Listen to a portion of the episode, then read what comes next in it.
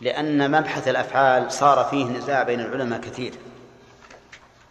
استنادا إلى قول الله تعالى لقد كان لكم في رسول الله أسوة حسنة. فإن ظاهر الآية أن نتأسى بكل قول يقوله وبكل فعل يفعله. ولهذا كان ابن عمر رضي الله عنهما يفعل فعلا لا يوافق عليه لم يوافق عليه الصحابة. يقتدي بالرسول صلى الله عليه وسلم في كل شيء حتى إنه في أسفاره يتحرى الموضع الذي أناخ فيه الرسول عليه الصلاة والسلام بعيره لينيخ بعيره فيه. يتحرى الموضع الذي بال فيه الرسول عليه الصلاة والسلام من أجل أن يبول فيه. كل هذا أخذا بعموم قوله لقد كان لكم في رسول الله أسوة حسنة.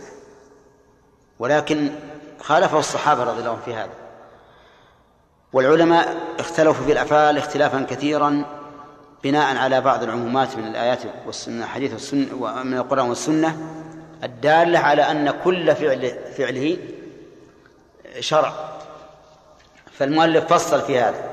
قال ما اختص ما اختص من أفعاله صلى الله عليه وسلم به فواضح. وش معنى فواضح؟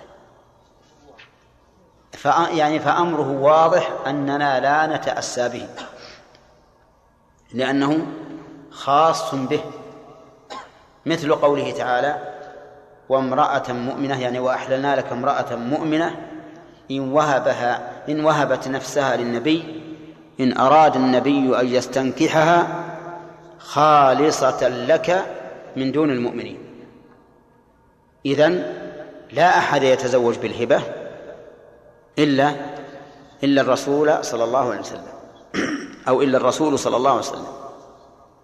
طبعا يا جماعة. لأن فيه دليل خالصة لك من دون المؤمنين. طيب. ومثل الوصال في الصوم. الوصال في الصوم يعني أن لا يفطر بين اليومين. فأكثر. فإن هذا خاص به. لأن النبي صلى الله صلى الله عليه وسلم نهى عن الوصال. فقالوا يا رسول الله إنك تواصل. يعني ونحن نفعل مثلك. فقال إني لست كهيئتكم. إني لست كهيئتكم. إني أبيت عند ربي يطعمني ويسقيني هذا يدل على أنه خاص به. نكاح أكثر من أربع خاص به. والخصوصيات كثيرة. ونحيلكم على الفصل الذي ذكره الفقهاء في كتاب النكاح في أول كتاب النكاح. فإنهم ذكروا من خصائص النبي صلى الله عليه وسلم أشياء كثيرة. فليرجع إليها. المهم أن ما اختص به صلى الله عليه وسلم من الأفعال ها فأمره واضح. أنه خاص به وليس لنا أن نتأسى به. طيب فإذا قال قائل هل دعوى الخصوصية تسهل؟ الجواب لا. فالخصوصية لا تثبت إلا بدليل والأصل وجوب التأسي. والدليل على ذلك قوله تبارك وتعالى فلما قضى زيد منها وطرا زوجناكها لكي لا يكون على المؤمنين حرج في أزواج أدعيائهم إذا قضوا منهن وطرا وكان أمر الله مفعولا وجه الدلالة أن زيد بن حارثة مولى للرسول عليه الصلاة والسلام من وجه وابنا له من وجه آخر ابنا له بالتبني تبناه الرسول عليه الصلاة والسلام حتى كان يدعى زيد بن محمد. فلما أبطل له التبني بطل وصار مولى رسول الله وليس ابن رسول الله. وكان العرب يقولون إن زوجة ابن التبني لا تحل. كزوجة ابن الصلب. كزوجة ابن الصلب. فلما أحل الله لرسوله صلى الله عليه وسلم زينب امرأة زيد بن حارثة. قال الله تعالى فلما قضى زيد منها وطرا زوجناك لكي لا يكون على المؤمنين. ولم يقل لكي لا يكون عليك مع أن القضية وقعت على من؟ على الرسول صلى الله عليه وسلم فلما كان القضية التي وقعت على النبي صلى الله عليه وسلم عامة للأمة دل هذا على أن الأصل فيما فعله إيش؟ التأسي التأسي ولهذا نقول إن كثيرا من أهل العلم إذا أعيتهم النصوص قالوا هذا خاص بالرسول أو لعله خاص بالرسول صلى الله عليه وسلم. نقول نقول لهم هذا ملجأ لا لا يعصمه. لأن الأصل التأسي وعدم الخصوصية. ثم قال وما كان جبليا كنوم أو يحتمله كجلسة الاستراحة. ولبسه السبتية فمباح. طيب ما كان جبليا كنوم يقول المؤلف إنه مباح. ويقول غيره إنه لا حكم له. فلا يوصف بالإباحة. لأن الأفعال الإنسان يفعله بمقتضى الجبلة. فهل نقول يسن للإنسان أن ينام؟ كما نام الرسول صلى الله عليه وسلم؟ ها؟ لا. لماذا؟ لأن النوم جبلة تدعو إليه الجبلة. لكن نعم يمكن أن يكون وصف هذه الجبلة مطلوبا مثل النوم على الجنب الأيمن. الأكل؟ ها؟ جبلي أو لا؟ جبلي ليس له حكم. لأن الإنسان يطلبه بمقتضى الطبيعة. لكن قد يكون بعض أوصافه مطلوبا مثل الأكل باليمين عدم الاتكاء حال الأكل وما أشبه ذلك. طيب المؤلف يرى أن الجبل له حكم وهو الإباحة. والصحيح أنه ليس له حكم لأن الإنسان يفعله بمقتضى الطبيعة. طيب الارتعاش عند البرد. ولما الثياب الإنسان إذا برد يرتعش. أحيهم يقول هكذا بثيابه هذا إيش؟ هذا طبيعي جبلي. ما نقول له حكم. حتى لو لو وقع من الرسول صلى الله عليه وسلم ما ما قلنا إن هذا مشروع. نقول هذا ليس له حكم لأنه جبلي. المثال الثاني قال أو يحتمله يعني يحتمل الجبلية ويحتمل التعبد. يحتمل الجبلة والتعبد كجلسة الاستراحة. جلسة الاستراحة هي الجلسة التي تكون عند القيام للركعة الثانية أو الثانية والرابعة في الرباعية. هذه الجلسة هل هي بمقتضى الطبيعة وأن النبي صلى الله عليه وسلم لما كبر صار يفعلها أو هي جلسة عبادة يشرع للإنسان أن يجلسها. للعلماء في هذا ثلاثة أقوال. قول أنها غير مشروعة إطلاقا. والقول الثاني أنها مشروعة إطلاقا بكل حال. والقول الثالث إن اقتضتها الجبلة فهي مشروعة وإلا فلا. متى تقتضيها الجبلة؟ تقتضيها الجبلة إذا كان يشق على الإنسان أن يقوم من السجود إلى الوقوف مرة واحدة. الواحد إذا كان عاجزا لكبر أو مرض تجده يعني يتعصر شوي الله يمشي الله يقوم. ولهذا ورد أنه يتكئ على يديه عليه الصلاة والسلام عند القيام من هذه الجلسة من أجل أن يقوى على النهوض. من أجل أن يقوى على النهوض والراجح أنها سنة إذا احتاج الإنسان إليها. يعني إذا دعت إليها الجبلة بدليل أن الرسول عليه الصلاة والسلام لم يشرع لها تكبيرا ولا ذكرا والجلسة المقصودة لذاتها لا بد أن يكون لها افتتاح واختتام ولا بد أن يكون فيها ذكر. كالجلسة بين السجدتين مثلا. فلما لم يكن لها ذكر مشروع في الابتداء ولا في الانتهاء ولا في في الممارسة أي في حال الجلوس علم أنها ليست مقصودة لذاتها. وحينئذ نقول لا تكلف نفسك إذا احتجت إلى أن تجلس اجلس. استقر. وأما الجلوس الذي يفعله بعض الناس اليوم فليس هو الجلسة التي وردت عن النبي عليه الصلاة والسلام. بعض الناس يجلس ثم على طول يقوم. وظاهر حديث مالك بن حويرث أنه لم ينهض حتى يستوي قاعدا أنه لا بد من استقرار. لا بد من استقرار. ثم بعد ذلك ينهض. وهل ينهض؟ ضاما كفيه كالعاجن أو ينهض معتمدا على الأرض بطبيعة اليدين حسب ما تقتضيه الطبيعة. يرى بعض العلماء أنه ينهض كالعاجن يعني يجمع كفيه لحديث ورد في ذلك. لكن هذا الحديث ضعفه النووي في شرح المهذب وقال إنه لا يصح أن يكون كالعاجن إنما يقوم معتمدا على يديه كيفما تيسر له إما كالعاجن أو آه، مبسوطة على الأرض أو ما أشبه ذلك.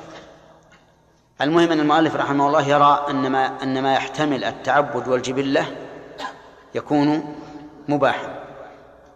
طيب لماذا؟ لأنه تنازعه أمران. ونتكلم عن جلسة الاستراحة. فكونه يقعد في الصلاة وجميع أفعال الصلاة عبادة يقتضي أن تكون هذه عبادة يتعبد الله بها. وكونه يأتي بها على صفة المستعين بها لكونه يعتمد على يديه ليقوم وينهض يدل على أنه جلسها بمقتضى الجبلة. فلما تنازع الأمران صارت دائرة بين الاستحباب أو الإباحة ولكن الذي نرى أنها مستحبة عند الحاجة ومستحبة ويستحب عدمها عند عدم الحاجة. نعم. قال ولبسه السبتي. السبتي يعني نوع من النعال فيها سير سبتة تربط على الرجل. فهل هذا على سبيل العادة فعله على سبيل العادة أو على سبيل التعبد لأن النعال السبتية تمسك بالرجل. نقول إن هذا محتمل. لكن هذا إلى العادة أقرب منه إلى العبادة لأنه يتعلق بهيئة اللباس.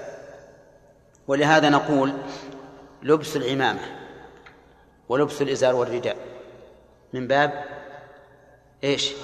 العادة وليس من باب العبادة. بل لأن الناس في هذا في ذلك العهد كانوا يعتادون هذا اللباس فلبسه النبي صلى الله عليه وسلم لئلا يتخذ لباس شهرة. لأنه لو لبس لباسا على خلاف ما يلبسه الناس كان هذا لباس شهرة تنفر منه النفوس. ولهذا جاء في الحديث من لبس لباس شهرة ألبسه الله لباس مذلة. طيب. اتخاذ الشعر. اتخاذ الشعر شعر الرأس. هل هو سنة أو عبادة؟ أو عادة. في هذا خلاف أيضا. فمن العلماء من يقول هو سنة لأن كون الرسول عليه الصلاة والسلام يبقي هذا الشعر مع أنه يحتاج إلى مؤونة من الترجل والتنظيف وغيره ولا يحلقه أو يقصره إلا في في نسك. يدل على أنه عبادة. أنه عبادة. لأنه كما سمعتم يحتاج إلى مؤونة. يحتاج إلى مؤونة. ثم هو ثم هو في الشتاء في أيام البرد فيه مشقة. لأن الإنسان إذا اغتسل وله شعر كثير بقي الشعر مبتلا بالماء فيؤذي ببرودته. فكون الرسول عليه الصلاة والسلام يحافظ على بقاء هذا الشعر يدل على أنه سنة. ومن العلماء من يرى أنه عادة. ولكن الرسول حافظ عليه لأن العادة في وقته اتخاذه فحافظ على هذه العادة لئلا يخرج عما اعتاده الناس. فعلى الأول نقول يسن للإنسان أن يتخذ شعر الرأس وعلى الثاني نقول لا يسن بل يرجع إلى عادة الناس الذي هو في بلدهم إن اتخذوه اتخذه وإلا تركه. الإمام أحمد رحمه الله يقول هو سنة لو نقوى عليه اتخذناه ولكن له كلفة ومؤونة. لأنه يحتاج إلى ملاحظة بالغسل والترجيل وما أشبه ذلك. طيب.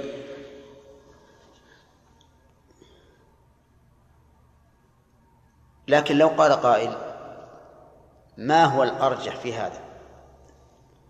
فالجواب أن الأرجح في هذا أنه ليس عبادة. لأن الأصل في العبادات إيش؟ المنع. حتى يقوم دليل على أنها عبادة. قال الله تعالى لأن العبادة دين فلا يشرع منه إلا ما علم أنه مشروع. قال الله تعالى أم لهم شركاء؟ شرعوا لهم من الدين ما لم يأذن به الله. فما دام الأمر مترددا بين كون هذا بين كون هذا الشيء عبادة أو عادة أو جبلة نقول الأصل إيش؟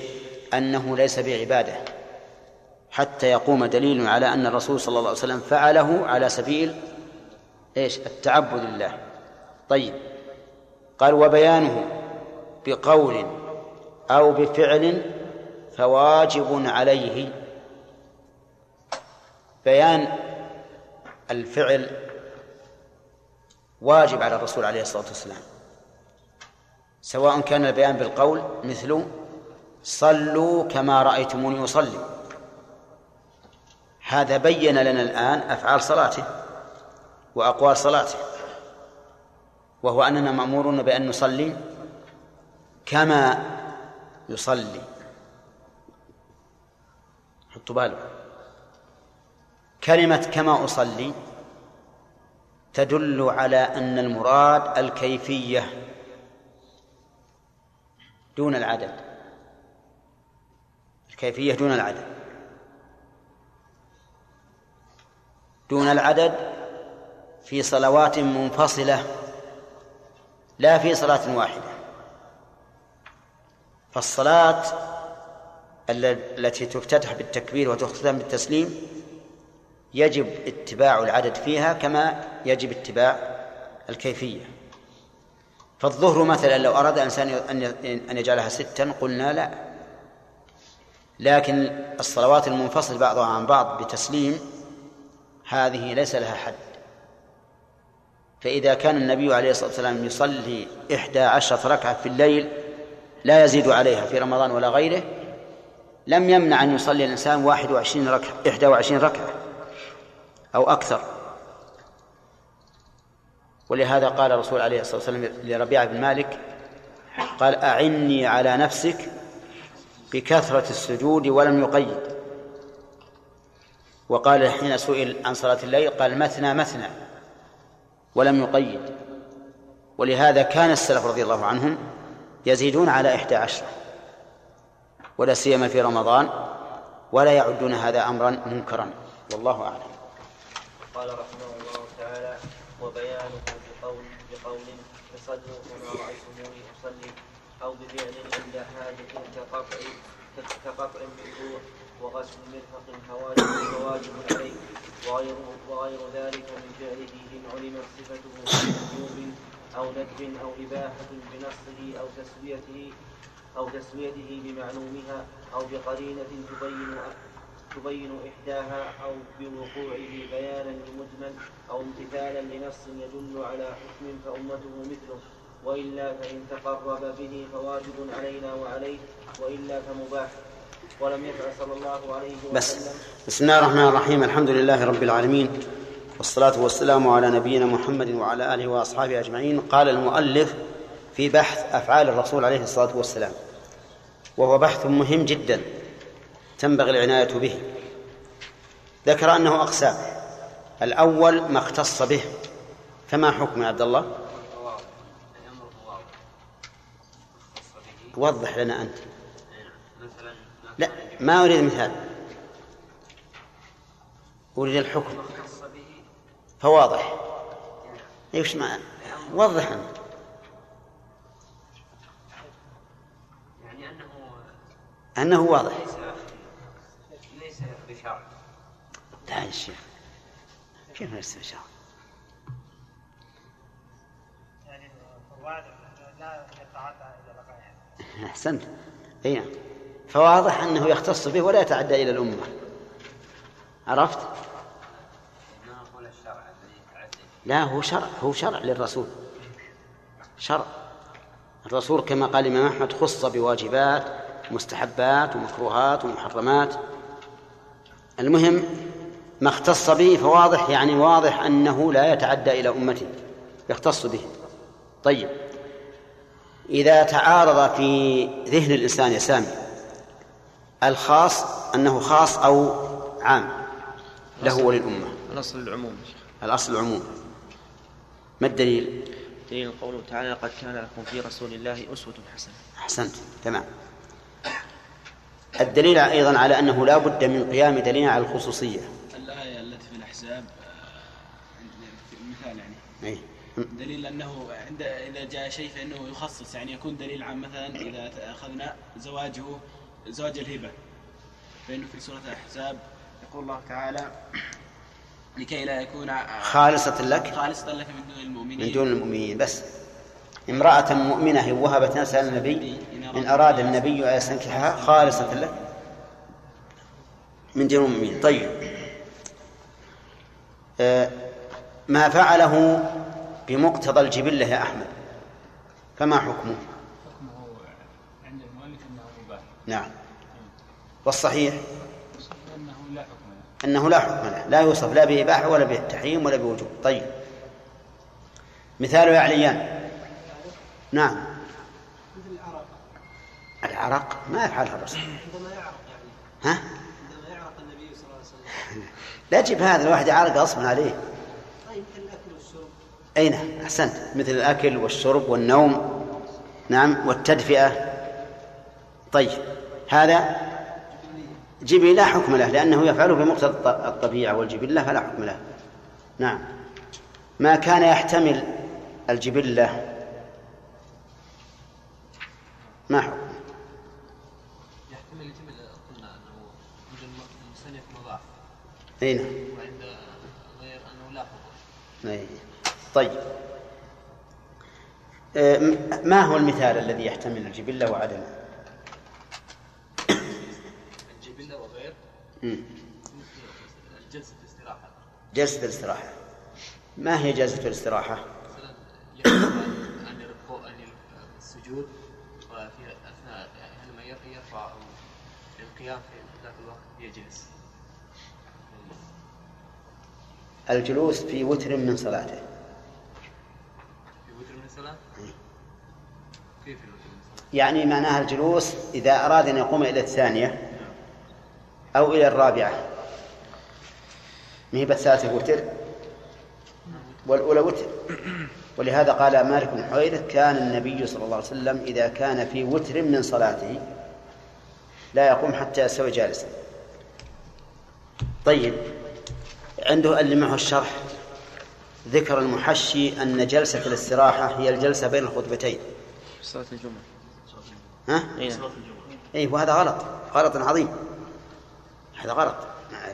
الجلسة بين بين بين الخطبتين لا تسمى جلسة استراحه جلسة الاستراحة عند أهل العلم هي الجلسة بعد الركعة الأولى للقيام للثانية وبعد الثالثة للقيام للرابعة طيب. ثم قال المؤلف هذه حطوا عليها تعليق.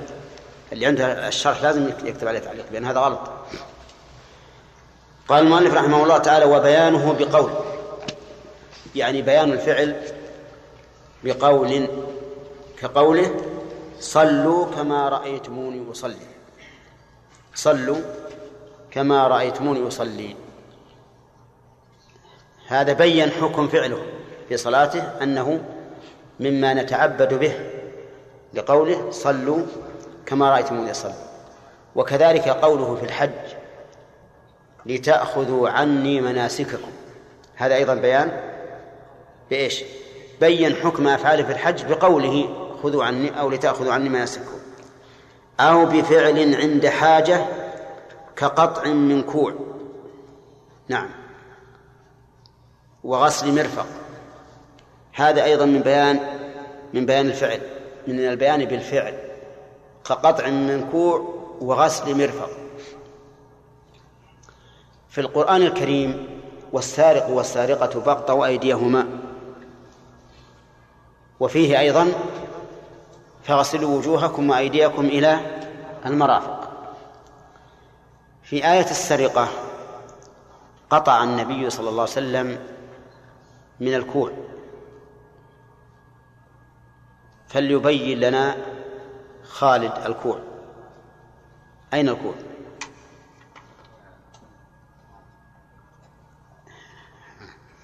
طيب هو يقول الكوع هذا. ها؟ هذا؟ هذا. وش تقولون أنتم؟ صح؟ طيب. آآ آآ أين الكرسوع يا هداية الله؟ الكرسوع. الكرسوع. إي نعم. عرفت الكوع الآن ولا لا؟ هذا؟ لا يا شيخ. ها؟ لا لا. إذا ما تعرف لا كوعك ولا كرسوعك. أستغفر الله. طيب خالد.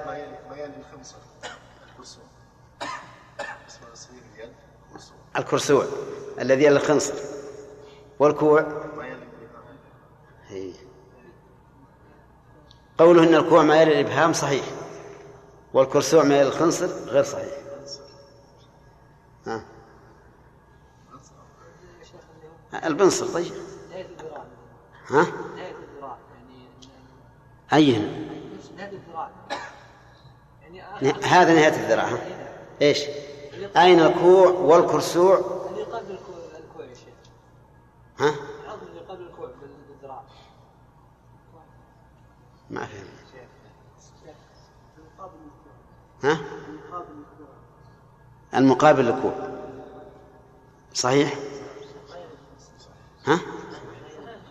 إلا مقابل للكوع لأن بقينا بالرسغ الرسغ بالغين ها؟ إيش؟ كل هذا؟ ما بين الكوع والكرسي. ما بين الكوع والكرسوع صح. وأنشدناكم في هذا بيتا. قال وعظم يلي الإبهام كوع وما يلي لخنصره الكرسوع. والرسغ ما وسط. وعظم يلي إبهام رجل ملقب ببوع فخذ بالعلم واحذر من الغلط. لا تغلط كما غلط بعض الناس.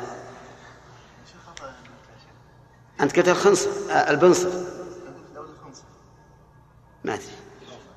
يعني كلامه الأول صحيح؟ أي طيب. ها. طيب. امسك يده علم ترى ترى الذراع مو بالكف لا هو في نفس الذراع ما هو في الكف العظم هذا البارد هذا يسمى الكوع وهذا الكرسوع وهذا الرسم يدل على العظم الوسط البوع على كل حال أن تفهم الآن وما يخالف. زيادة علم إن كان قلتها فهي زيادة علم طيب وعظم يلي إبهام رجل ملقب ببوع. أي فخذ بالعلم واحذر من الغلط. يقول وعظم يلي الإبهام كوع وما يلي لخنصره الكرسوع والرسغ ما وسط. وعظم يلي إبهام رجل ملقب ببوع. فخذ بالعلم واحذر من الغلط. هذا الطرف القدم من هنا يسمى البوع طيب نمشي. المهم أن الرسول صلى الله عليه وسلم قطع يد السارق من الكوع. قطع يد السارق من الكوع. مع أن الله قال اقطعوا أيديهما ولم يقطعها من المرفق لأن اليد عند الإطلاق تختص بالكف. اليد عند الإطلاق تختص بالكف. خذوا بالكم يا جماعة. واضح؟ ولهذا لما أراد الله عز وجل في الغسل أن يزيد على الكف قيد قال إلى المرافق. طيب في التيمم قال امسحوا بوجوهكم وأيديكم. أين الذي يمسح؟ ما الذي يمسح في التيمم؟ الكف فقط لأن اليد عند الإطلاق للكف. كذلك غسله إلى المرفق. الرسول صلى الله عليه وسلم غسل المرفق مع أن الله قال إلى المرافق. والقاعدة في اللغة العربية أن إلى لانتهاء الغاية وأن منتهى الغاية غير داخل. ولهذا من القواعد المقررة عندهم ابتداء الغاية داخل لا انتهاؤها. نعم. فإذا قلت لك من هذا الجدار إلى هذا الجدار. نعم. فالجدار الأول داخل والثاني غير داخل إلا بقرينة. إذا نظرنا إلى آية الوضوء قال واصلوا أيد فاغسلوا وجوهكم وأيديكم إلى المرافق فإننا نقول مقتضى هذه القاعدة أن أن انتهاء الغاية غير داخل. مقتضاه إيش؟ أن المرفق لا يدخل.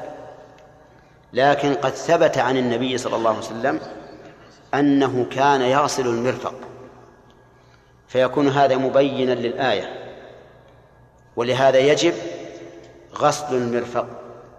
لما ثبت في صحيح مسلم أن أبا هريرة توضأ حتى أشرع في العضد. ثم قال هكذا رأيت النبي صلى الله عليه وسلم يتوضأ. طيب. قال أو يقول أو بفعل عند حاجة كقطع من كوع وغسل مرفق فواجب عليه.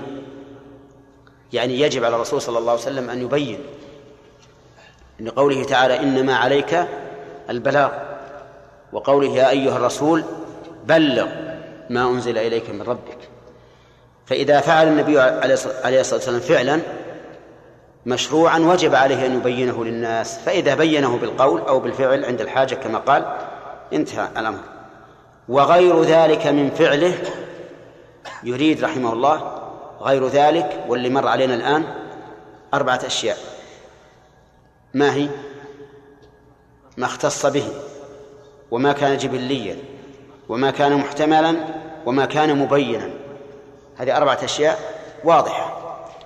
وغير ذلك من فعله فيه تفصيل. إن علمت صفته من وجوب أو ندب أو إباحة.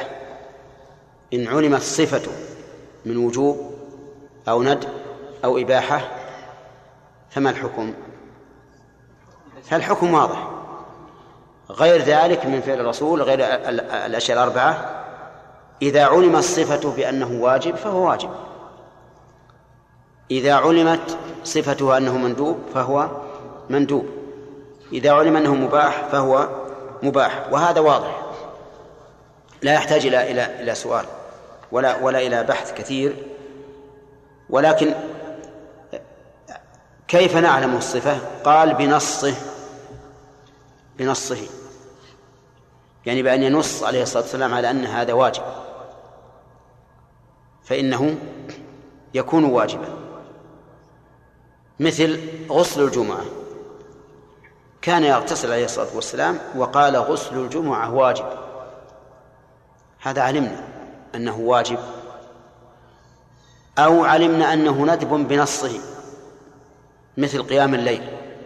كان النبي صلى الله عليه وسلم يقوم الليل ولكنه سأله الأعرابي لما ذكر له الصلوات الخمس قال هل علي غيرها؟ قال لا إلا أن تتطوع فعلم أن صلاة الليل ها ندب ولا واجب؟ ندب طيب آه يقول بنصه آه راحت نعم. بنص أو تسويته بمعلومها. كيف تسويته بمعلومها؟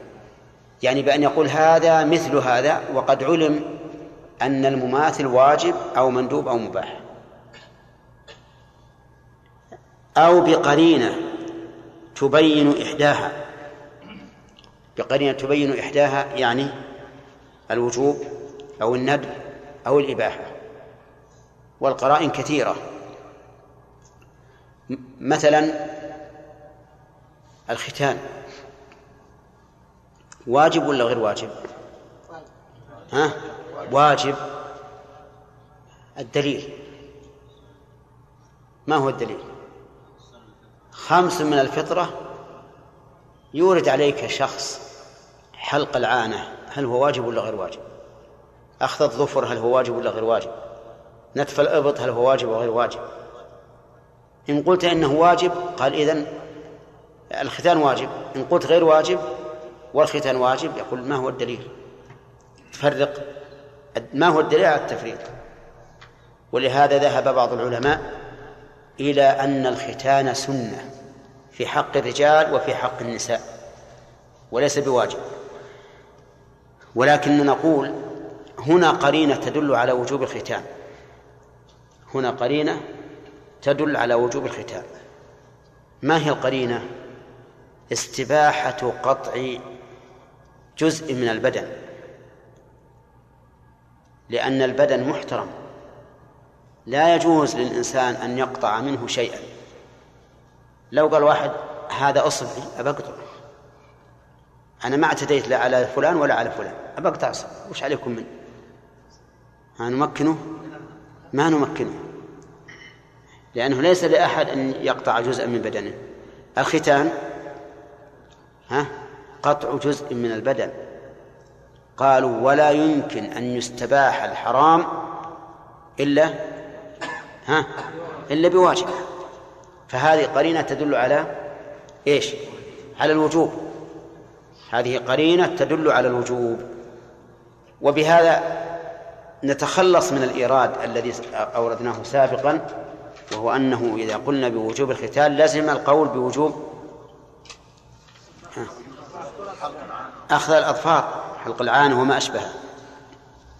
طيب. أو بوقوعه بيانا لمجمل أو امتثالا لنص يدل على حكم فأمته مثله. يعني إذا وقع أيضا بيانا لمجمل.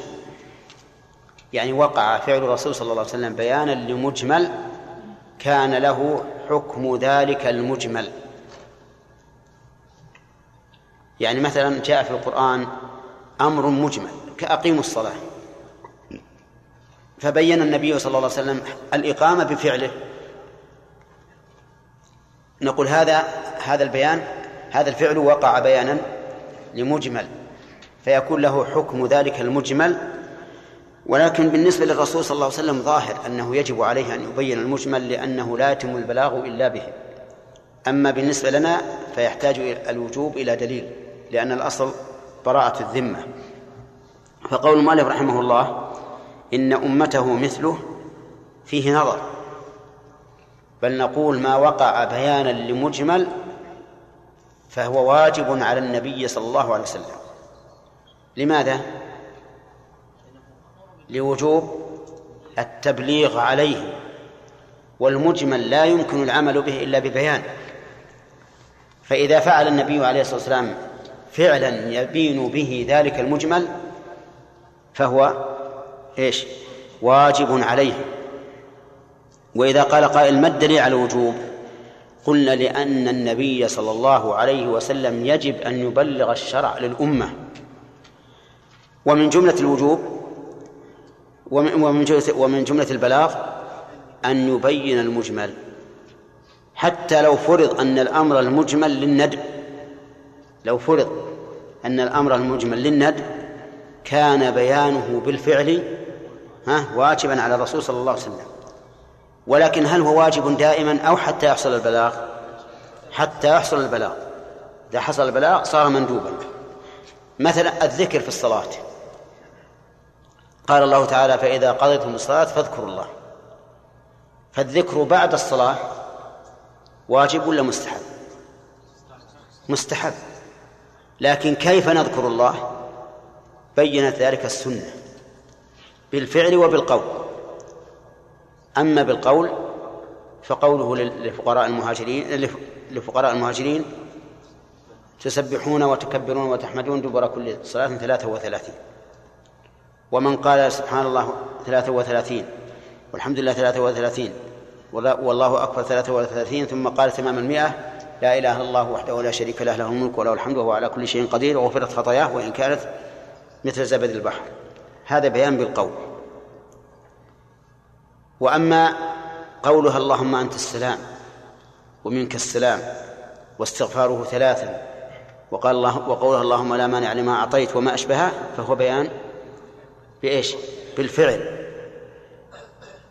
فنقول إن بيان النبي صلى الله عليه وسلم للمجمل من قوله تعالى فاذكروا الله كمل. واجب عليه. واجب أن يبينه إما بالقول وإما بالفعل. وبيان هذا الذكر حصل بالقول وبالفعل. أما بالنسبة لنا ها فليس بواجب. الذكر بعد الصلاة ليس بواجب. الذكر بعد الصلاة ليس بواجب. لكن على النبي عليه الصلاة والسلام واجب حتى يحصل البلاغ. يعني يجب أن يبين هذا المجمل إما بقوله وإما بفعله. حطوا بالكم. فإذا قال قائل ما الفرق بيننا وبينه؟ ليش يجب عليه ولا يجب علينا؟ ها؟ نقول لوجوب التبليغ عليه. طيب إذن يقول قائل أوجبوا على العالم أن يذكر الله بعد الصلاة أو أن يخبر الناس بهذا يبين الناس هذا الذكر. ماذا نقول؟ نلتزم بهذا ولا لا؟ نلتزم نلتزم. نقول يجب على العالم أن يبلغ الناس أن الذكر الوارد صفته كذا إما بقوله وإما بفعله. لأن النبي صلى الله عليه وسلم قال بلغوا عني ولو آية ولو قلنا إن العلماء لا يجب عليهم إلا بلاغ الواجب لذهب ثلث السنة. لأن أكثر ما في السنة الواجب ولا ولا المستحب؟ ها؟ أكثر ما فيها المستحب. فلو قلنا إن العلماء لا يجب عليهم إلا بيان الواجب لضاع كثير من السنة. بل نقول العلماء يجب عليهم أن يبينوا للناس الواجب وإيش؟ والمستحب. ولهذا أحيانا يجب على العالم أن يفعل المستحب. يجب أن يفعل مو أن أن يبين للناس أن يفعل. مثل لو قدر أن الناس لا يقتنعون بالقول لكن بالفعل يقتنعون وجب عليه أن يفعل على العالم أن يفعل حتى يحفظ السنة. وكثير من العامة خاصة لا يقتنعون بالقول أو يمر القول عليهم مرة مرا خفيفا وينسون لكن الفعل ها يثبت. يثبت. أضرب لكم مثلا بالصلاة بالنعال. لو أن الإمام كان يقول للناس الصلاة في النعال سنة كل دائما يقول لهم هالكلام. دائما يقول هذا الكلام. الصلاة في النعال سنة. هذا يذكر وينسى. لكن لو صلى لو صلى بنعليه نعم ما نسي لو أن إماما قدم بلدا فصلى بأهل المسجد ركعتين لأنه مسافر وأمرهم بالإتمام بعده. فصلى ركعتين ثم سلم ثم قاموا فأتموا. فإن هذه الصورة تبقى في أذهانهم لا ينسونها. حتى الصبيان يتذاكرون فيما بينهم جاءنا فلان ذاك السنة وصلى بنا ركعتين. لكن لو قال ملء شدقيه إن المسافر إذا أما المقيمين يصلي ركعتين ثم يتمون. ها؟ ينسون ينسون إذا خرج من المسجد نسوا.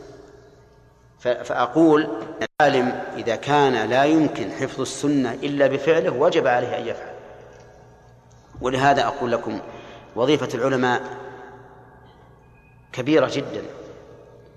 والعلم الذي يمن الله به على العبد لا شك أنه من فضل الله عليه ولكن عليه أن يشكر الله على هذه النعمة بأن يبين للناس ما علمه من شريعة الله حتى يكون أمة إماما يقتدى به. أما أن يحفظ الإنسان العلم في مخه كما تحفظ الكتب في خزانة الكتب ولا يتعدى نفسه فلا شك أن هذا قصور. نعم هل يترك السنة بالسنة ولا لا؟ هل يترك السنة بالسنة؟ يعني مثلا الصلاة بالنعود نعم. والنزاع في المسجد من السنة. إيه. والأيام هذا في أيام رسول الله صلى الله عليه وسلم آه، كل مسجد تراب. لا يضر النعود وأيام هذا في الفرشاة لا يجي مع النعود معه وساخة ودماء الغنم وما غير ذلك من التراب والطين و يلبس هذا الفرشاة أي نعم وش تقولون بهذا؟ هو يقول لا شك أن الصلاة في النعال سنة. ولكن ولا شك أيضا أن تنظيف المسجد سنة. بل أمر به الرسول عليه الصلاة والسلام. أمر ببناء المساجد في الدور وأن تنظف وتطيب. فإذا كان لبس النعال في الصلاة في في الفرش يؤدي إلى تلويث المسجد لا سيما من العامة. أفلا نقول إن السنة هنا تترك لتحصيل سنة أخرى؟ نعم هذا له وجه. ولهذا نرى علماءنا الأثريين الحريصين على السنة يخلعون نعالهم ولا يصلون بها. وهم أثريون يحافظون على السنة محافظة تامة ولا يصلون بها في المساجد. وهذا الحقيقة أنه جيد. لكن في عهد الرسول صلى الله عليه وسلم كان المسجد يفرش بالحصباء الحصبة لو لو حملت النعال ترابا ضاعف الحصبة. ولا ولم يكن له أثر. ثم أيضا أنا أذكر لما كان المسجد هذا مفروشا بالرمل. صليت في النعال مدة. نعم. وبينت للناس أيضا في الخطبة أن هذا هو السنة. وبدأت أصلي وبدأ الناس بعضهم يصلي. لكن العوام يدخلون المسجد فإذا وصلوا إلى الصف خلعوا النعال. فصاروا يأتون للمسجد ولا يفعلون السنة. صار فقط أننا كفيناهم مؤونة النقل باليد. كان الناس بالأول ينقل واحد نعاله بيده ويضعها أمامه. نعم. فصرنا الآن لما قلنا صلوا بالنعال كفيناهم مؤونة النقل باليد. صاروا يدخلون المسجد في نعالهم بما فيها من الأرواث والأنجاس وكل شيء. ثم إذا وصل إلى الصف خلعها وصلى حافيا فرأيت من المصلحة أن لا أصلي بها. تركت الصلاة فيها. تركت الصلاة فيها لأن صارت صار فيها شر على المسجد قال رحمه الله تعالى وإلا فإن تقرب به فواجب علينا وعليه وإلا فمباح. ولم يفعل صلى الله عليه وسلم المكروه ليبين به الجواز بل فعله ينفي به الكراهة. رحمك الله. ولم يفعل صلى الله عليه وسلم المكروه ليبين به الجواز بل فعله ينفي به الكراهة حيث لا حيث لا معارض له وتشبيكه بعد سهوه لا ينفيها لأنه نادر. وإذا سكت عن إنكار بحضرته أو زمنه من غير كافر عالما به دل على جوازه وإن سبق تحريمه فنسخ. فائدة التأسي فعلك كما فعل لأجل أنه فعل.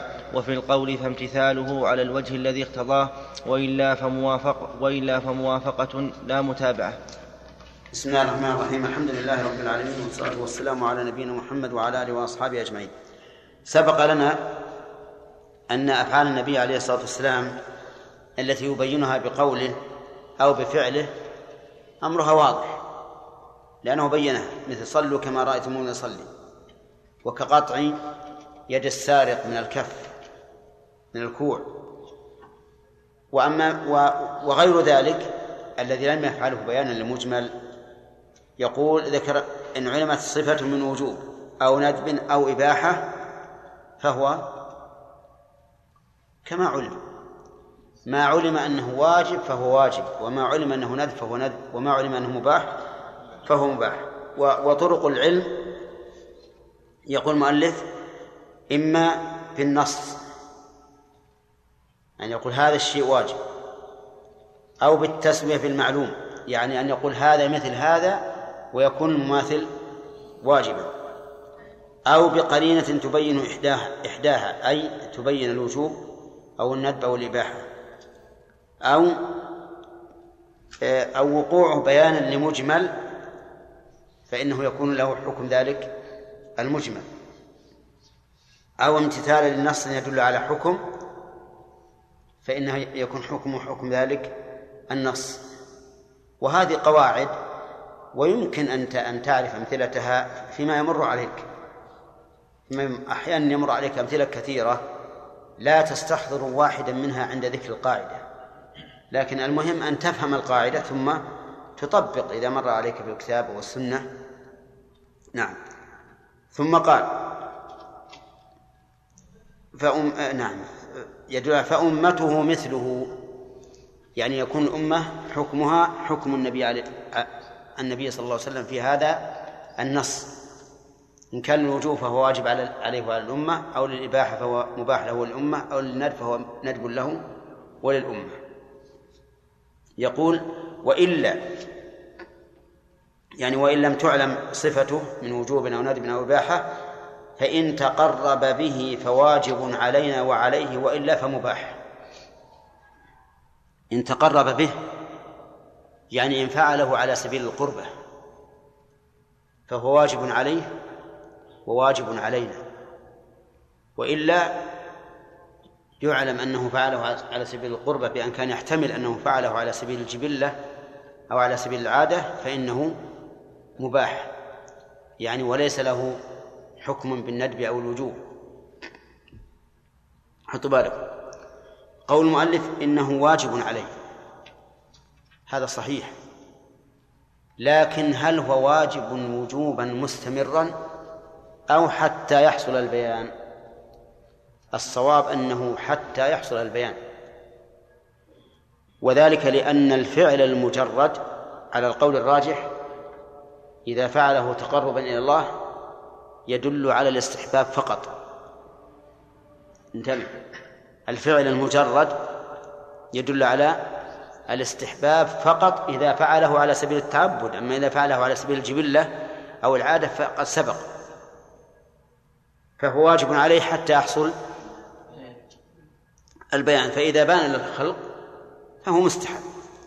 أما بالنسبة لنا فإنه مستحب وليس بواجب.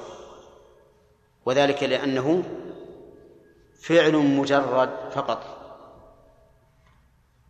عرفتم ولا لا؟ طيب. وأما من قال من العلماء أنه واجب علينا واستدلوا بخلع النبي صلى الله عليه وسلم عليه وهو يصلي فخلع الصحابة نعالهم فهذا لا يدل على الوجوب. لأن مجرد خلع النعل قد يكون للاستحباب.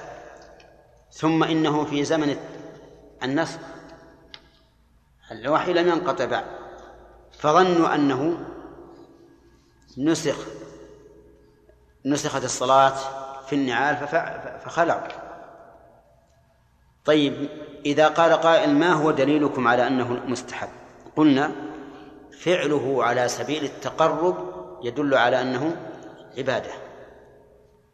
والأصل عدم الإثم بالترك. هذا الأصل. إن الأصل الأصل الأصل أن الإنسان لا يأثم وإذا كان هذا الفعل عبادة لا يأتم بتركه ماذا تكون حقيقته؟ أنه مستحب.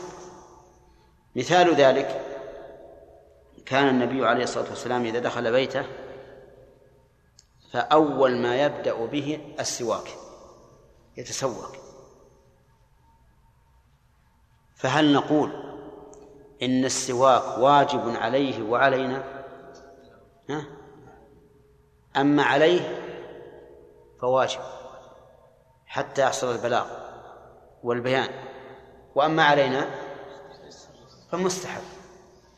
لا يجب علينا أن أن نتسوك عند دخول البيت لأنه مجرد فعل من الرسول صلى الله عليه وسلم ولم يأمر به. طيب يقول ولم يفعل النبي صلى الله عليه وسلم المكروه ليبين به الجواز بل فعله ينفي الكراهة. يعني أن النبي صلى الله عليه وسلم إذا نهى عن شيء ثم فعله فإنه فإن فعله ينفي الكراهة حيث لا معارض له. فإن كان له معارض أخذنا بالمعارض لكن إذا لم يكن له معارض فإن فعله ينفي الكراهة وهذا ما ذهب إليه المؤلف وأشار إلى القول الثاني بقوله ولم يفعل المكروه ليبين به الجواز. لأن من العلماء من يقول من يقول إن النبي صلى الله عليه وسلم إذا نهى عن شيء ثم فعله فإنما فعله ليبين أن النهي ليس للتحريم وإنما هو إيش؟ للكراهة. فيكون فعل مكروها ليبين أن هذا الفعل ليس, ليس حراما. والمؤلف يقول فعل مكروها ليبين أنه ليس بمكروه بل ليبين أنه جائز.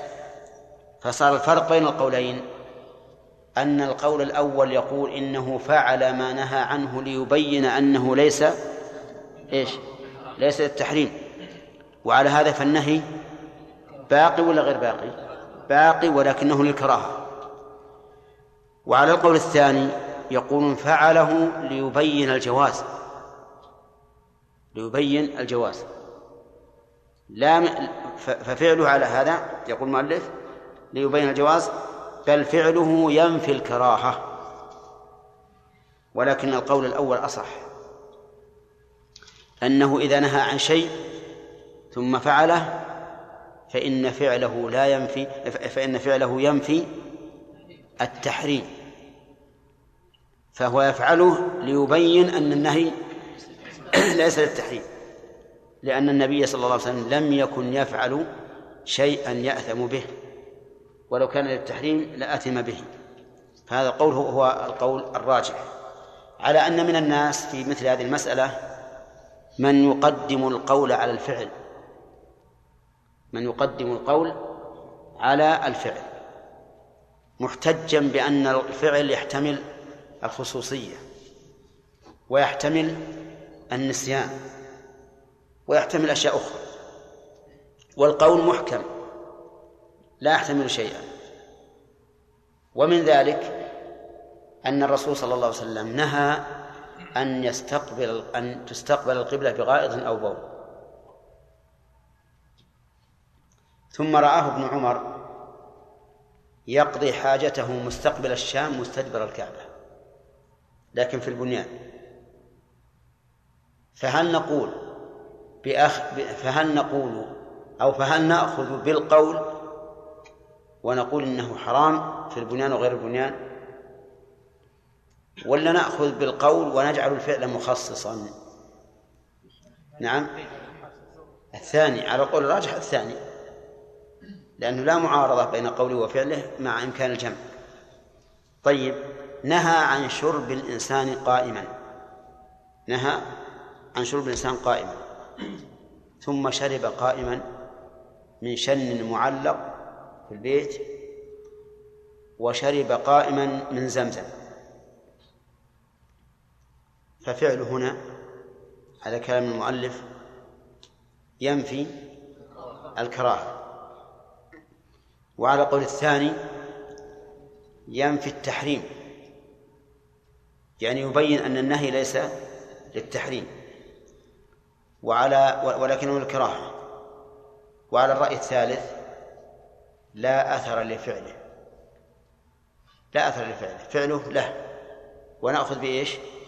بالقول. نأخذ بالقول. لكن الصحيح أننا نأخذ بالقول وبالفعل. وأنه إذا تعارض القول والفعل فهو كما لو تعارض القول مع القول. أي أننا يمكن أن أي أننا يجب أن نجمع بينهما. ما استطعنا لأن الكل سنة قوله سنة وفعله سنة. فأرجح الأقوال في هذه المسألة أننا نجمع بين القول والفعل. إذا أمكن الجمع وجب العمل به. طيب. قال وتشبيكه بعد سهوه لا ينفيها. لأنه نادر. هذا هذا معنى قول حيث لا معارض. تشبيهه بعد سهوه لا ينفيها لا ينفي الكراهة أي كراهة التشبيه. وذلك أنه نهى عن تشبيك المساجد الأصابع في المسجد.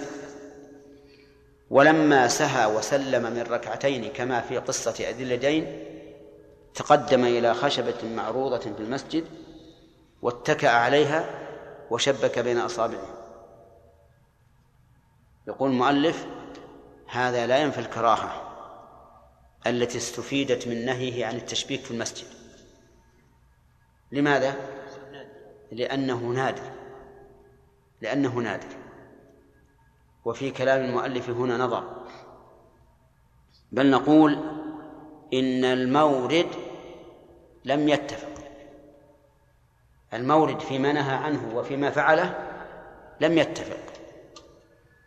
لأن لأنه يمكن أن نقول إن النهي لمنتظر الصلاة. وإذا فرغت الصلاة جاز التشبيك. وهذا القول هو الأصح. لأننا بهذا القول يمكن أن نجمع بيش بين قوله وفعله. يمكن أن نجمع بين قوله وفعله. ومتى أمكن الجمع بين النصوص كان هو الواجب. نعم.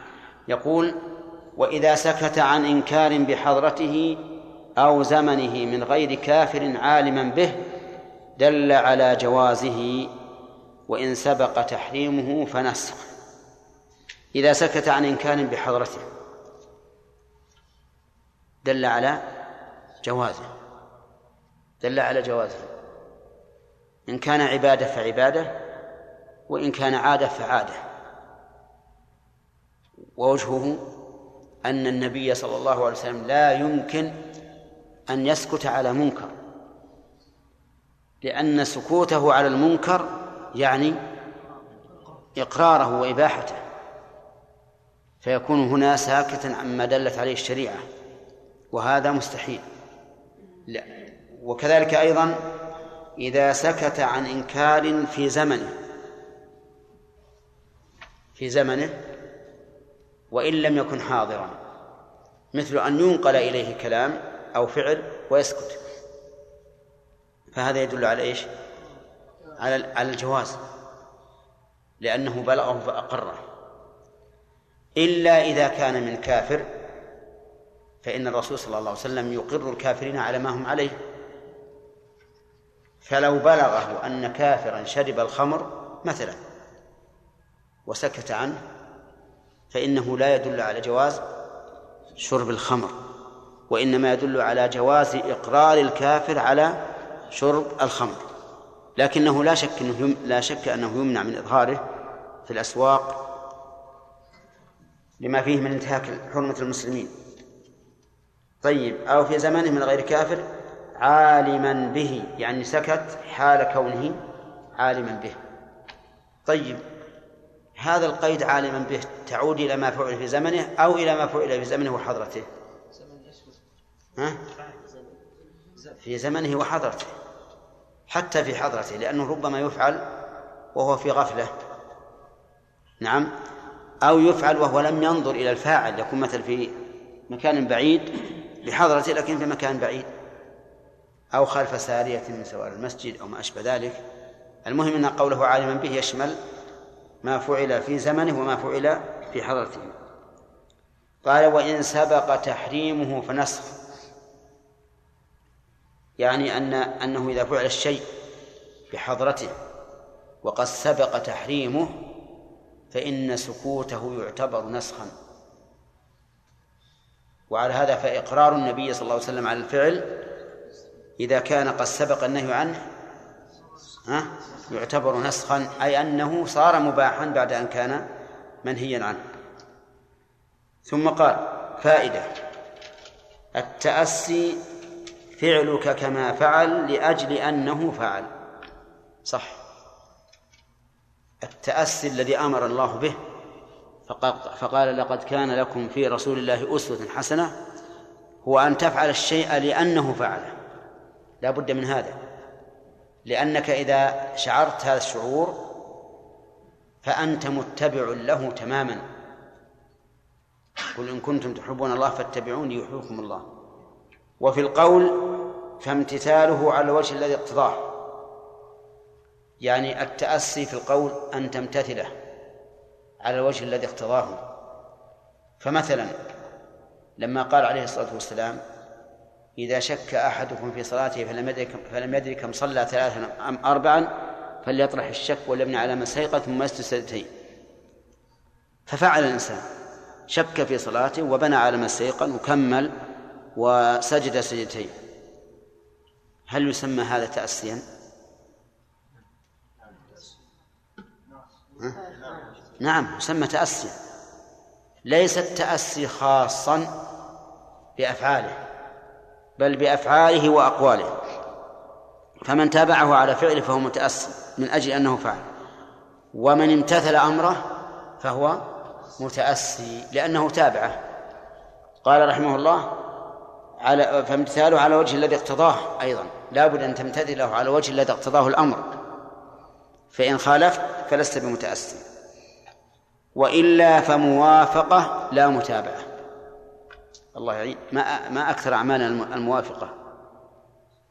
يعني إن فعله لا لأن الرسول فعله سمي موافقا لا متأسيا ولهذا نحن نكرر دائما أن يكون الإنسان عند فعل العبادات مستشعرا الإخلاص لله وأنه فعل ذلك لأمر الله وأن يستشعر أيضا الإخلاص في متابعة الرسول صلى الله عليه وسلم وأنه فعل ذلك لأنه فعله. حتى يتم له إيش؟ التأسي. حتى يتم التأسي. ففي جانب الرب عز وجل يلاحظ شيئين. ها؟ امتثال الأمر والثاني الإخلاص لله. وفي جانب الرسول عليه الصلاة والسلام يلاحظ إيش؟ شيئين أيضا. هما الإخلاص في متابعة الرسول يعني أن لا يأتي بشيء لم يشرعه. والثاني؟ ها؟ الثاني نعم أي أن أن يشعر في نفسه أنه فعله لأن الرسول فعله لأنه فعله. وبهذا يكون أتى بالركنين الأساسيين في العبادة وهما الإخلاص لله والمتابعة لرسول الله صلى الله عليه وسلم. فإن لم يستحضر صار عمله موافقة لا متابعة. الله أعلم. عندنا؟ ها؟ أي أجل كفاية. نعم. لو فعل الامر المنهي عنه ذكرنا انه قد يكون للكراهه نعم هناك قول انه للجواز أي نعم لأن هناك فرق لأن بعض العلماء يقول هذا الامر يدل على الجواز وبعضهم يقول هذا الامر يدل على ان النهي للكراهه نعم. فهل هناك ضابط في التفريق بين الأمرين؟ لا ما في ضابط. كل كل مشى على قول. ولكن الصحيح أنه أنه يبين أن أن النهي للكراهة لأننا إذا قلنا بهذا عملنا بال- بالنصين جميعا. لكن ما ما تحتفظ قرائن تدل على أن الفعل للكراهة أو للجواز؟ هو- ه- هذا إذا إذا كان هناك نهي وفعل. ربما يمكن هناك قرائن ما. أنا الآن ما استحضر شيئا لكن ربما يكون دل على الجواز يك- ويكون الفعل ناسخا ناسخا للقول لكن هذا بعيد نعم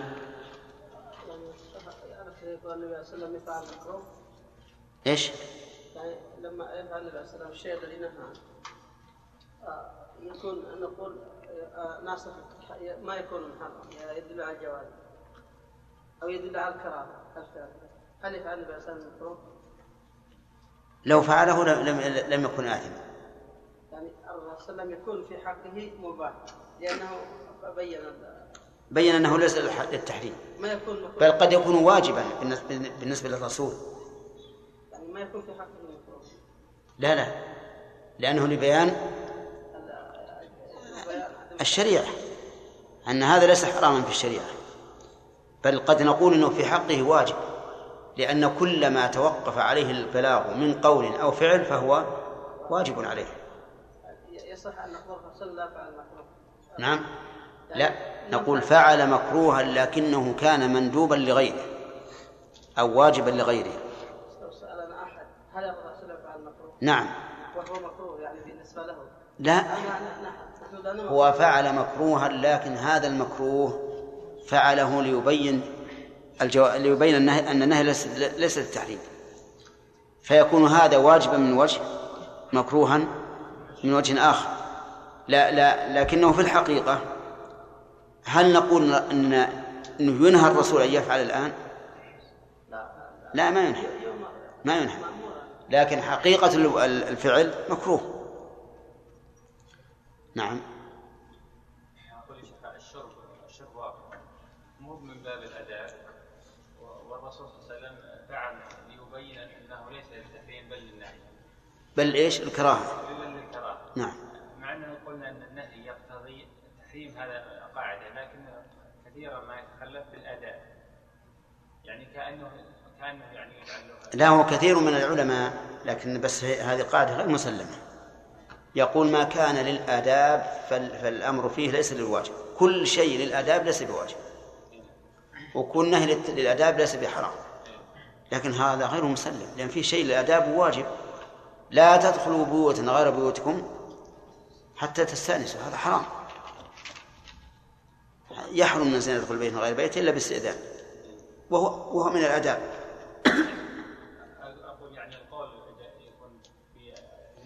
هو الحقيقة ما هناك ضابط يعني يمشي عليه الإنسان دائما لا بد من قرائن لكن الأصل هل الأصل في الأوامر الوجوب وفي النواهي التحريم؟ أو الأصل في في الأوامر الاستحباب وفي النواهي الكراهة حتى يقوم دليل التحريم.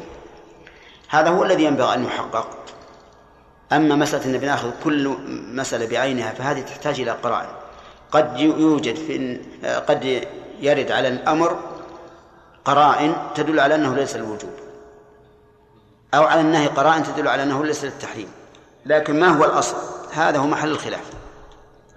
لأنك إن قلت الأصل في الوجوب في الأوامر الوجوب وردت عليك أوامر كثيرة جدا ليست الوجوب. لكن قد نقول إن هذه التي الأوامر التي ليست لم تحمل على الوجوب صار فيها إجماع من العلماء أو فيها قرائن أو هناك أدلة مثلا أخرى تبين أنها ليست الوجوب. نعم. والله أعلم.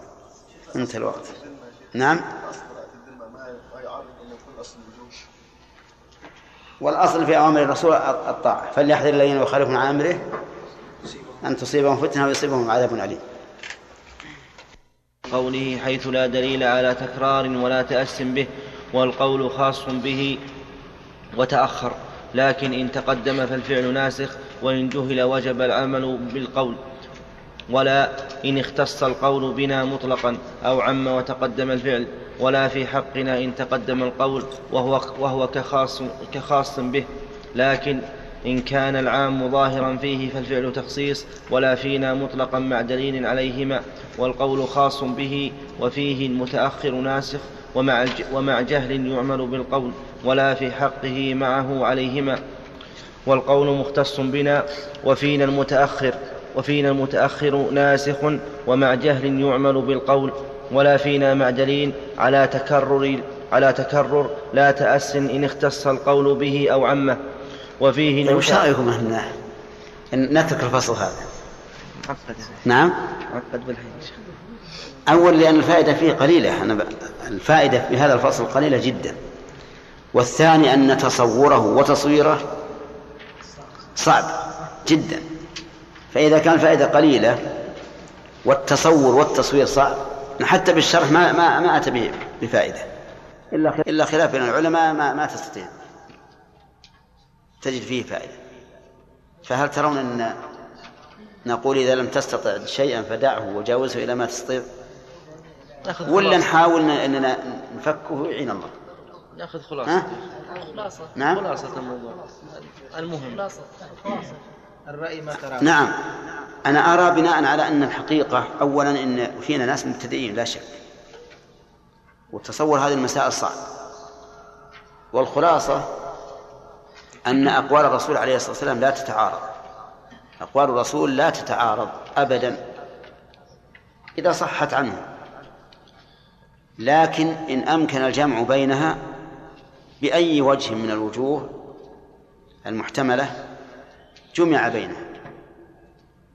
يعني معناه لا نقدم بعضها على بعض لأن لو قدمنا بعضها على بعض أهدرنا أحدها وإن لم يمكن الجمع فالمتأخر ناسخ. يعني إذا لم يمكن الجمع بين القولين ولكن علمنا المتأخر فالمتأخر ناسخ. وإن لم نعلم وجب علينا التوقف. لكن هذه الصورة الأخيرة أنه لا يمكن الجمع. ولا يعلم المتأخر. هذه مسألة في الحقيقة فرضية لأنه ما من شيء نعم فرضية أو نسبية لأنه ما من شيء في الشريعة إلا ولا بد أن يعرف وجهه. لكن ليس كل أحد يعرفه قد يعرفه فلان ولا يعرفه فلان. هذا بالنسبة للأقوال. بالنسبة للقول والفعل قد يتعارض القول والفعل. وحينئذ هل نأخذ بالقول مطلقا أو نحاول الجمع؟ فإن لم يمكن الجمع أخذنا بالقول. حطوا بالكم. يعني لو تعارض قوله وفعله فهل نحن نأخذ بالقول مطلقا أو نحاول الجمع؟ فإن أمكن الجمع جمعنا وإلا أخذنا بالقول. يرى بعض العلماء أننا نأخذ بالقول مطلقا لأن الفعل يحتمل الخصوصية يحتمل النسيان يحتمل أشياء كثيرة. والقول والقول واضح دلالته لفظية. ويرى آخرون أننا إن أمكن الجمع عملنا بالجمع فإن لم يمكن أخذنا بالقول. مثال الأول مثلا ثبت عن النبي عليه الصلاة والسلام أنه نهى أن نستقبل القبلة بغائط أو بول. وثبت عنه أن ابن عمر رضي الله عنه عنهما رقي يوما على بيت حفصة فرأى النبي صلى الله عليه وسلم يقضي حاجته مستقبل الشام مستدبر الكعبة. فهنا تعارض عموم القول مع خصوص الفعل. عموم القول لا تستقبل القبلة بغائط ولا بول ولا تستدبروها. هذا عام. يشمل البنيان وغير البنيان. خصوص الفعل أن النبي صلى الله عليه وسلم استدبر الكعبة في البنيان. فهل نأخذ بعموم القول ولا ولا نلتفت للفعل ونقول الفعل يحتمل أنه خاص بالرسول صلى الله عليه وسلم. يحتمل أن أن أن الرسول جلس ناسيا. يحتمل أنه استدبر الكعبة لأنه في البنيان. أليس كذلك؟ طيب. يرى بعض العلماء القول الأول ويرى آخرون القول الثاني. يقول هذا الفعل يحتمل الخصوصية والأصل عدمه. يحتمل النسيان والأصل عدمه يحتمل التخصيص وأنه يجوز استدبار الكعبة في البنيان. وهذا وارد. هذا ما ما عليه اعتراض. وعلى هذا فنخصص عموم حديث النهي عن استقبال القبلة واستدبارها بإيش؟ بحديث ابن عمر ونقول إذا كنت في البنيان فلا بأس أن تستدبر. ويبقى النهي عن الاستقبال عاما والنهي عن الاستدبار مخصوصا بهذا بهذا. أي بما إذا كان الإنسان في البنيان. طيب مثال الثاني.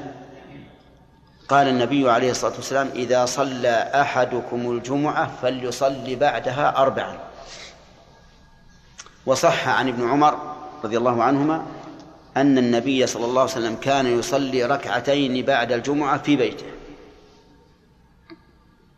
فعندنا قول وعندنا فعل. ما هو القول؟ أنه أمر أن نصلي أربعا والفعل؟ أنه كان يصلي ركعتين في بيته بعد الجمعة. فهل نأخذ بالقول ونقول إننا أمرنا بأن نصلي أربعا ولم يقل الرسول إن صليتم في المسجد أو في البيت. فيعم المسجد والبيت.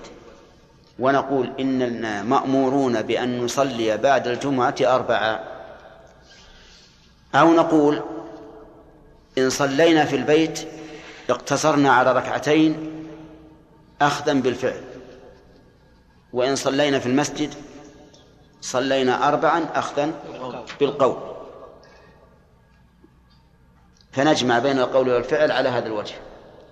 ونحمل قول الرسول صلى الله عليه وسلم إذا صلى أحدكم الجمعة فليصلي بعدها أربعا نحمله على ما إذا صلى في البيت في المسجد إذا صلى في المسجد. الثاني اختيار شيخ الإسلام ابن تيمية. يقول إن صليت سنة الجمعة في البيت فركعتان. وإن صليتها في المسجد فأربع. من أجل أن نجمع بين القول والفعل. ولكن لو قال قائل إن تقديم القول هنا أولى لأنه قول ولأن ابن عمر ابن عمر إنما شاهد إنما أخبر عما شاهد. فمن الجائز أن يكون الرسول صلى ركعتين وأيضا لو حملناه على على ما ذكره الشيخ الإسلام رحمه الله لكان هذا خلاف المعروف في السنة من أن صلاة المرء في بيته أفضل. صلاة المرء في بيته أفضل. فإذا كان الرسول صلى الله, صلى الله عليه وسلم قال إن صلاة المرء في بيته أفضل إلى المكتوبة ثم قال لهم إذا صليتم الجمعة فصلوها أربعا فهذا يقتضي أن نصلي في بيوتنا أربعا. وعلى هذا فنقدم إيش؟ القول على الفعل. هذه هذه خلاصة الفصل هذا الذي اللي قال المؤلف. هذا الطويل الذي يحتاج إلى مدة بتصويره تصوره أولا ثم بتصويره ثانيا. نعم.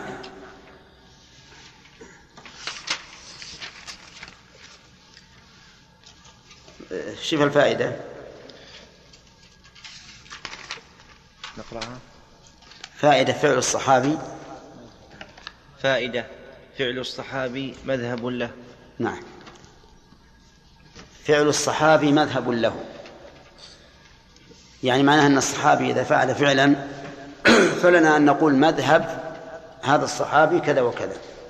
مثلا كان ابن مسعود رضي الله عنه صح عنه أنه إذا دخل على المرأة متزوجا بها فإنه يصلي ركعتين. فيكون مذهب ابن مسعود أنه يرى سنية صلاة الركعتين عند الدخول على المرأة أول ما يدخل عليها.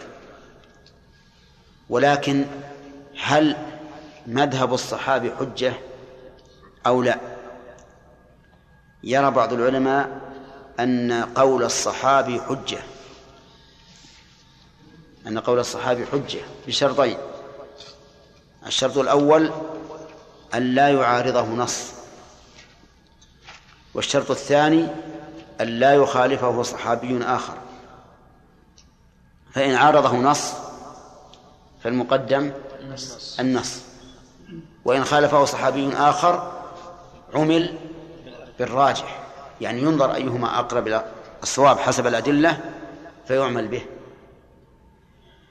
ويرى آخرون أن قول الصحابي ليس بحجة مطلقا. وقال كيف نجعله حجة في رجل أعرابي؟ جاء مؤمنا بالرسول عليه الصلاة والسلام ثم انصرف ثم نقول هذا الأعرابي قوله حجة في دين الله يجب العمل به. وفصل بعض العلماء فقال الصحابة ليسوا ليسوا على حال واحدة. فقهاء الصحابة ولا سيما الخلفاء الراشدون قولهم حجة لقول النبي صلى الله عليه وسلم عليكم بسنتي وسنة الخلفاء الراشدين المهديين من بعدي. وأما من ليس بفقيه من الصحابة فقوله ليس بحجة. وهذا قوله هو الراجح. أن قول الصحابي على الإطلاق ليس بحجة. بل الحجة قول الخلفاء الراشدين وفقهاء الصحابة. ولكن بالشرطين السابقين هما لا يعارض النص وألا يخالفه صحابي آخر. فإن عارض النص فالنص مقدم وإن خالفه صحابي آخر أي عمل بالراجح. طيب هذا القول هو الذي تطمئن إليه النفس. وإنما كان قول الصحابة بهذا الشرط أو قول من من من ذكرنا من الصحابة حجة لأنهم أقرب إلى الصواب. بلا شك. هم أبعد عن الأهواء وأقل من الاختلافات ولأنهم شاهدوا الرسول عليه الصلاة والسلام وعلموا من أحواله ما لم يعلمه غيرهم. فكان قولهم في هذا قولهم حجة. نعم. ما انتهى. ها؟ ها؟